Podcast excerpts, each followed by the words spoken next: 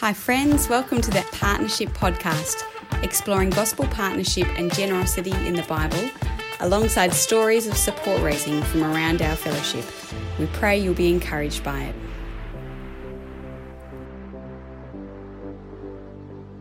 Well, hi everyone, and welcome to season three of the Partnership Podcast, where we are thinking particularly about new staff and about emotions in support raising, and we'll be looking at some of the Psalms. And Helen has kindly agreed to join me for the Psalms reflections in this season. Thanks for joining me, Helen. Hello, glad to be here. Excellent. Now, it's been a little while since you started your support raising journey, but I'm wondering if you're happy to share a key memory from that time with us. Yes, uh, as I was thinking about this uh, yesterday, uh, I think my overriding, imp- when I first had thought, oh my goodness, I need to find my salary, I looked at the amount, I think it was about forty or fifty thousand dollars, and I remember thinking, wow, that didn't seem like much when I earned it. Sounds like a huge amount of money now that I've got to try and find it from people. yes, yes, indeed. Thanks for sharing. Uh, well, we're going to start our series this uh, with Psalm 27, which is a really beautiful song of confidence in the Lord. And it's not the most obvious support raising psalm necessarily, but it is a song of confronting our fear with of man and our of our confidence in God and of the joy of offerings made to God and of prayer and courage, which I think are all really significant themes that are very relevant to our experience of asking others to partner with us. Um, so let's pray together before Helen reads that for us. Lord, we thank you that you are our light and our salvation and our stronghold.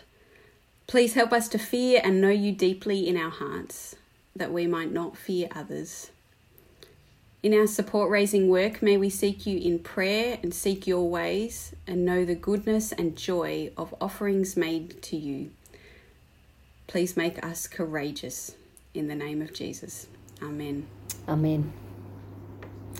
Uh, Psalm 27 of David. The Lord is my light and salvation. Whom shall I fear? The Lord is the stronghold of my life. Of whom shall I be afraid? When the wicked advance against me to devour me, it is my enemies and my foes who will stumble and fall. Though an army besiege me, my heart will not fear. Though war break out against me, even then I will be confident. One thing I ask from the Lord, this only do I seek that I may dwell in the house of the Lord all the days of my life, to gaze on the beauty of the Lord and to seek him in his temple. For in the day of trouble he will keep me safe in his dwelling. He will hide me in the shelter of his sacred tent and set me high upon a rock.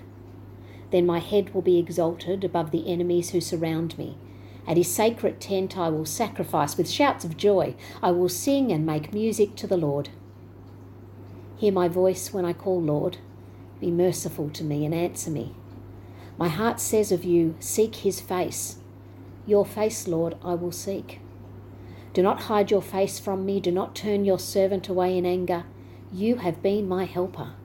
Do not reject me or forsake me, God my Saviour. Though my mother and father forsake me, the Lord will receive me. Teach me your way, Lord. Lead me in a straight path because of my oppressors. Do not turn me over to the desire of my foes, for false witnesses rise up against me, spouting malicious accusations. I remain confident of this I will see the goodness of the Lord in the land of the living. Wait for the Lord. Be strong and take heart, and wait for the Lord. Well, I think right from the start, that jumps into such a key question for support raising that if the Lord is our light and our salvation, whom shall we fear? He's the stronghold, and it really raises the question of whom shall we be afraid? And I think that's so relevant for support raising because most of the conversations I have with staff at some point touch on some of their fears in support raising. Um, such a, uh, I think most staff have a kind of edginess or an uneasiness at first, and that's often fades a little bit, at least uh, as people staff work out what they want to say or have positive interactions with people. But for some, it remains a really crippling fear. Mm. Um, mm Yeah. And there's kind of, I mean, I, I don't, I don't know what it's like for others, but it, um, fear that the money won't come through. and you think, my goodness, I've just tossed in my job. I've spent three years at Bible college and I'm now here needing this to work. Uh, you know, what if it doesn't come through? I mean, is that God saying no? Is what is that a closed door? Is that Helen learn to be patient? Is that um, and it's really hard. I feel like as ministry, you're building towards it. So much of your sense of self can get tied up in it that if mm. this doesn't work, if the Lord says no, what, what do I do? Uh, so for me, that was that was the key one. Like I, mean, I, for, I know for other people, it's things like, um, what will this do to my relationship with people?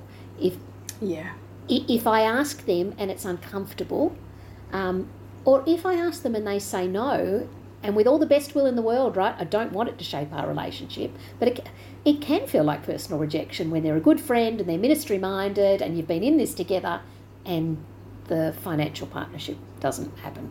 And, and at one level, mm. I think, I know that's fine. That is fine. yeah. yeah. So I think the fears are everywhere. Yeah. And I think for some staff, it's even that in our culture, and particularly if staff come from a family background where money wasn't spoken about, mm. the the fear is almost related to crossing the taboo of speaking about money or of being dependent on others or of um, yeah not being self-sufficient of seeming weak and so there's doing this culturally uncomfortable thing almost has um, things to be afraid of that are hard for us to even put a finger on and to name i think mm. Mm. i remember getting kind of um, agitated when someone talked about receiving charity and I thought that's actually not my conception of what I'm doing, right? So just the fact that they thought I was in need of charity was just a little, a little confronting. So all of those kind of things can actually just make talking quite fearful because what are they thinking? I also it, like think you're right about the families. Individuals will have all sorts of different fears, and that's the lovely thing about the Psalms, right? It sounds like he's got an army coming against him here, right? All right, that that that I've I've never really felt that. Um, yeah. But at one point, it doesn't matter what the fear is because the solution's going to be the same. It's going to be moving into verse 4, right? However yes. you articulate the fear. Um, one thing I asked from the Lord, the only, uh, this only do I seek, that I may dwell in the house of the Lord all the days of my life and gaze on the beauty of the Lord and to seek him in his temple. It's the, um, it's the taking your eyes away from maybe your internal doubts about, you know, fears about, am I good enough? Like, because I think when you're asking people to fund you, you've essentially got mm. to say the ministry's worth doing, and I'm a good person to do it. Right? That's challenging. Yes. Uh, you know, and there's a yes. fear of am I am I actually mm. the person to do it? Right. Um, so somehow taking taking your eyes away from yourself, or taking your eyes away from other people, and the you know you talked about the the social and cultural taboos, or how it might change a friendship that I don't want changed because I value um, taking your eyes away from that mm. uh, and gaze on the beauty of the Lord and seek Him where He can be found. Now, these guys, it's the temple. We'd be looking at Jesus, but none, right? But that it's almost like you just get so captivated by that, by Him, that these other fears Yes. They may not go away, but they certainly recede. Yeah, yeah, yeah. And I think throughout the whole Bible, whenever you see God's people in partnership, it's actually far more about the partners and their relationship with with God, their worship even of Him, and them coming as worshippers of the Lord, um, than it is about our particular worthiness. Although I understand, like it makes sense to me that we feel that when we ask people for support. Um, but I think the comparison trap can be very, very easy to fall into. Mm. Mm. Uh, I think there's people who actually delight in making sac- this kind of sacrifice to the Lord. I mean, ideally, yes. we would all delight in making this kind of yep. sacrifice to the Lord. But I have had one person, when I thanked him for some money he gave me, sent me, shot me back an email saying, I just love giving you money. I love hearing where it goes. I love that the Lord is using, yeah, he said, it's not my thing to go out and do what you do, but I'm really glad you're doing it. It's just quite remarkable, I thought. And then I'm rejoicing, right? I'm giving praise to God because he's giving praise to God. Yeah. Yeah, yeah. It is. It's a communal thing. And I think there's something that the house of the Lord here, the temple, um, the being a place in verse six where sacrifices are offered in His tent mm. with shouts of joy. Just um, that whole sacrificial system is what made the temple work. That people gave offerings, and the offerings were at the same time a, a joyful gift and worship of God, and they were the means of providing materially for the for the mm. leaders of God's people. Um, and when they neglected the house, the whole temple fell apart. But here, um, and the whole system fell apart because there weren't workers.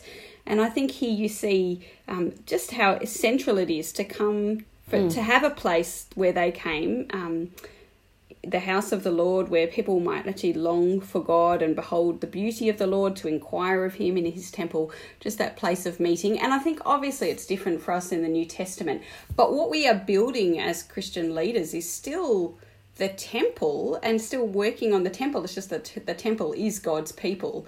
And so the worship mm. of God's people is still providing for the leaders who can help make that that New Testament temple of God's people of the church um, exist and flourish and thrive and be a place mm. where people can meet um, meet Jesus. Yeah, I'm just thinking as you speak that one Peter passage that talks about where is living, you know, we are living stones uh, mm. uh, being built into the built into the house of God. It, it's that picture, the house growing and being shaped by new new people coming to the Lord as well. It's quite a, and that is there is beauty to be found there, absolute beauty to be found in the new believers and the and um, I think I'm trying to remember to rejoice in people staying Christian as well. So that not just the new people, but the Christians who keep choosing to follow Jesus. Yes. You know, there's such beauty and joy in that. Yeah, yeah, yeah. It's excellent. I mean, we've kind of touched it on already, but just the fact that biblical offerings are so often accompanied by huge joy. And that image of someone offering a sacrifice to God with a shout of joy, I just think that's such a um, an exuberant uh, exclamation of um, of just pleasure and of the goodness of that of being able to give generously to God in worship. Uh, and I think throughout the New Testament and the Old Testament, whenever you see God's people offering to Him, you see that joy accompanied. And so, really helpful for us to recognize that I think God's Spirit will still move people, even though there's cost of living pressures and um, there might be people who don't quite get yet what Christian giving is about or what we're doing in um, working in Christian ministry. The Spirit actually can move people's hearts to have this same kind of biblical joy. Um, mm. I, I don't know of many supporters who have actually shouted for joy as they've filled in the form, but I think many, many of our staff report to me that there's there's supporters are so willing and so glad to be able to support them, like you said before, um, just so full of joy that they can give to God and indirect uh, and secondarily to us. So, Cat, maybe we need a song, a song where people get to sing with joy about providing financial partnership for ministry. I don't think I have ever seen such a song. No, I have often reflected that there are not many songs that talk about the joy of support raising and of giving money to God's people. So if anyone's listening as a songwriter, we would love to see more songs, I think, about generosity and about this central part of Christian fellowship. I'm thinking about clicking on the website, whichever your website is, where you go to your partnership button, and suddenly this launches in the background as you Yep. Great. As you fill in your details. Yeah, sure. I don't know if that sounds a bit. Um, it would have to be tastefully done. Anyway, um, but I think there is something in the in the Psalms about that correlation of music and joyful offering offering to God in music and offering to God with material possessions as well. So maybe they should be more integrated than they often are. Excellent. Um, so the psalm then turns a little um, less joyful, uh, just particularly when he's talking about crying aloud. And I think I've spoken to enough of our staff in their support raising efforts to know how often I wish I had a virtual box of tissues. Um, but just that that example of um, crying aloud and, and knowing that the God that God will be gracious to us and answer Him, and exhorting such a good thing to be able to exhort ourselves to seek God and His face. Um, yeah, I think verses seven and eight. You know, the, the whole idea of seeking His face, your your your face, Lord, I'll seek. It, it is in the same kind of zone of, as verse four. You know, uh, gazing on the beauty of the Lord and seeking Him in His temple. Uh, and even as we were talking about fear of how people will react to you, isn't this beautiful? Um, do not, re- you know, he says to, to the Lord with confidence, right? Do not hide your face from me.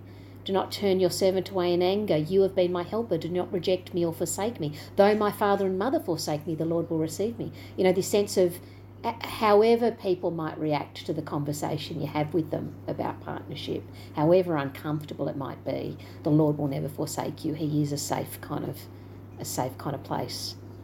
Uh, that's quite powerful in, in this kind of topic, I think. And I think it is particularly because some of our staff experience a lot of misunderstanding from close family members, like their mother and their father, um, if, especially if they're not Christians, and they just can't comprehend why you might give up the chance of a, a good paying, well paid job that's secure and uh, go into a go into christian ministry but b go into christian ministry where you have to ask other people for money. It just can feel completely baffling to people. Um, and so i think just to recognize that uh, well i mean the psalm here is psalmist here is grappling with uh, the fact that even if his father and mother forsake him that the lord will take him up and being able to have confidence and build that i don't know to to lean on the Lord in that yeah. and uh, in your prayer. And I was, uh, yeah, as yeah. that second little bit in verse 12, as we kind of do not turn me over to the Zarma. For false witnesses rise up against me, sprouting, spouting malicious accusations. Um, hadn't occurred to me until right before now. Uh, is, is that the kind of enemy that besieges us, the evil one that spouts malicious accusations against us, perhaps about competence, uh, perhaps about all sorts of all sorts of mm. things, right? That are are just not true. Yeah, so I'm, we're not fighting human enemies yeah. in, or at least not me here and now, in the same way uh, David was. But there is a war to be fought, and the enemy will lob accusations mm. at you. That's what he does. He accuses. Uh, so just this little, this yeah. little protection from that here is quite yeah. remarkable.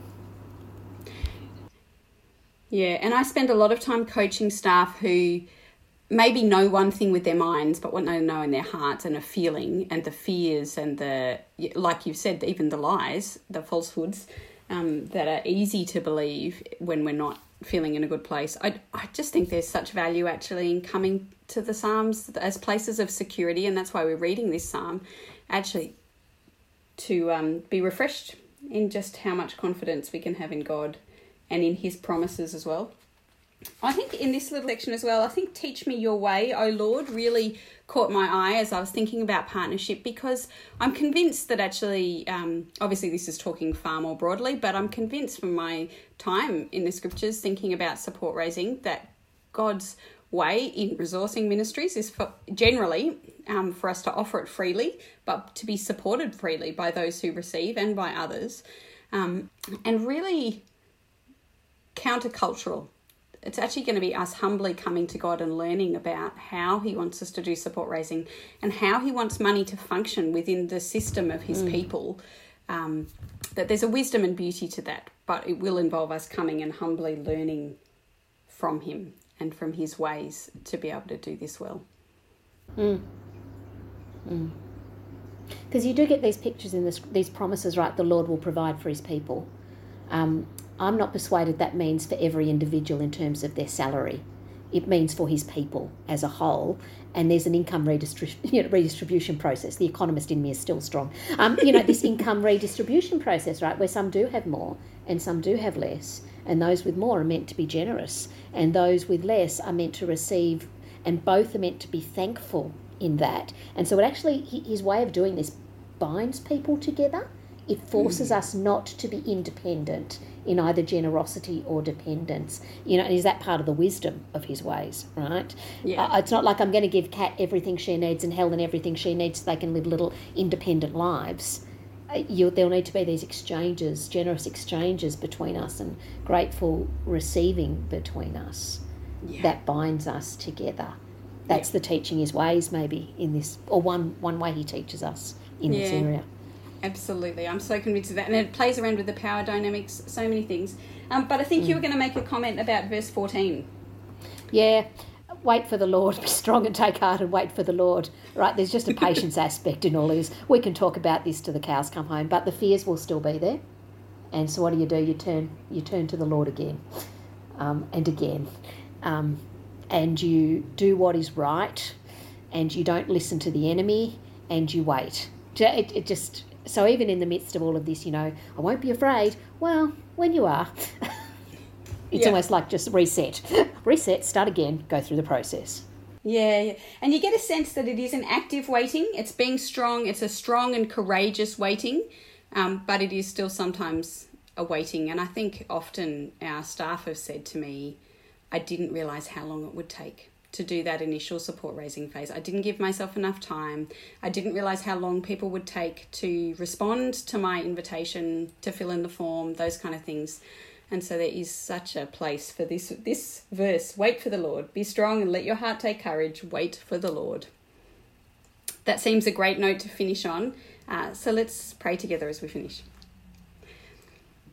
Father, please help us to have great confidence in you, to know you as our light and our salvation and our stronghold.